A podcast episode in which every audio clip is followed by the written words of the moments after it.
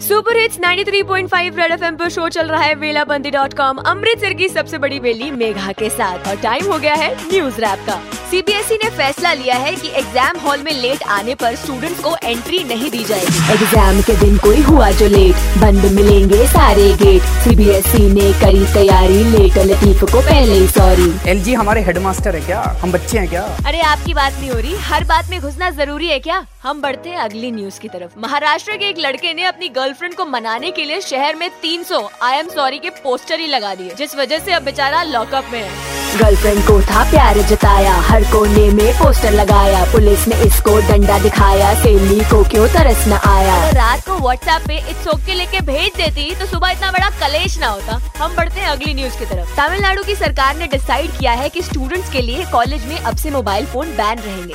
College में लगा phone पे बैन। स्टूडेंट्स का अब लुट गया चैन। कैसे डलेगी फ़ोन पे स्टोरी सोच सोच के चिंता हो रही। फ़ोन की स्टोरी की नहीं बुक्स की स्टोरी की चिंता करो। सुपर इट्स 93.5 रेड एफएम बजाते रहो।